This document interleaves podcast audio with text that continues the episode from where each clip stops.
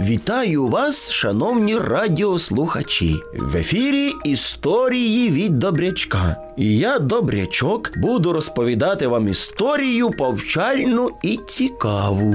Хлопці, звертаюся до вас. А чи думали ви про те, що ці дівчата хочуть зробити з нас рабів? Двері їм відкривай, місце звільняй, стільчика підсовуй. Давайте я вам історію розповім, та й розберемося у цьому непростому запитанні.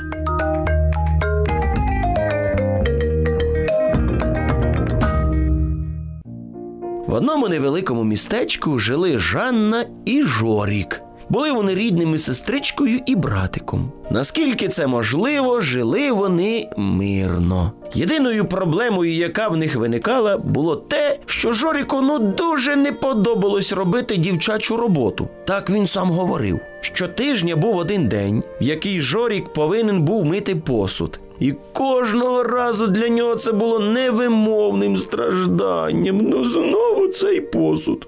Синку, сьогодні твоя черга мити посуд. О, ні! Знову? Це ж дівчача робота. Цим повинні займатись лише дівчата. Я? Я мужчина. А яка ж чоловіча?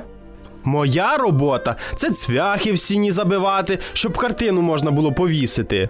Подібна розмова відбувалася щотижня, коли надходила черга Жоріка мити посуд. Одного разу тато взяв сина за руку, посадив собі на коліна і почав розмову. Розумієш, сину, ми ж мужчини, ми сильна половина людства. Я згоден, тату. Ми не повинні витрачати сили на всілякий посуд.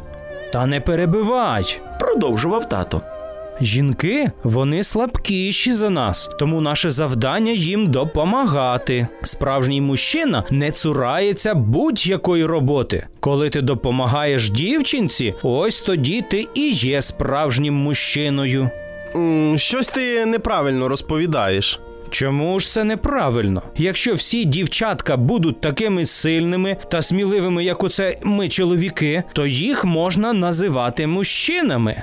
Дівчиська мужчини? Що за маячня? Ось і я про те, це маячня. Тому то хлопчики сильні допомагають слабкішим дівчаткам. І тоді ти мужчина, коли дівчинці допоможеш, наприклад, піднести портфель, коли перед нею відчиниш двері, звільниш для дівчинки місце у транспорті. Жорік замислився. Виявляється, дівчатка без нас як без рук? Дійсно так, є правила, які придумали мужчини, справжні джентльмени, правила поведінки з дівчатками. Якщо ти себе відчуваєш мужчиною, то ти будеш допомагати дівчаткам. Після цієї розмови Жорік таки посуд помив. Він відчув себе мужчиною, роблячи на перший погляд ну зовсім дівчачу роботу. Бажаю і я вам, хлопці, бути справжніми мужчинами. Ось так. А нам, на жаль, настав час прощатися. Тож я, добрячок, бажаю вам приємних снів, вам, маленькі мужчини, і кажу до наступної зустрічі вам, тендітні мої дівчатка.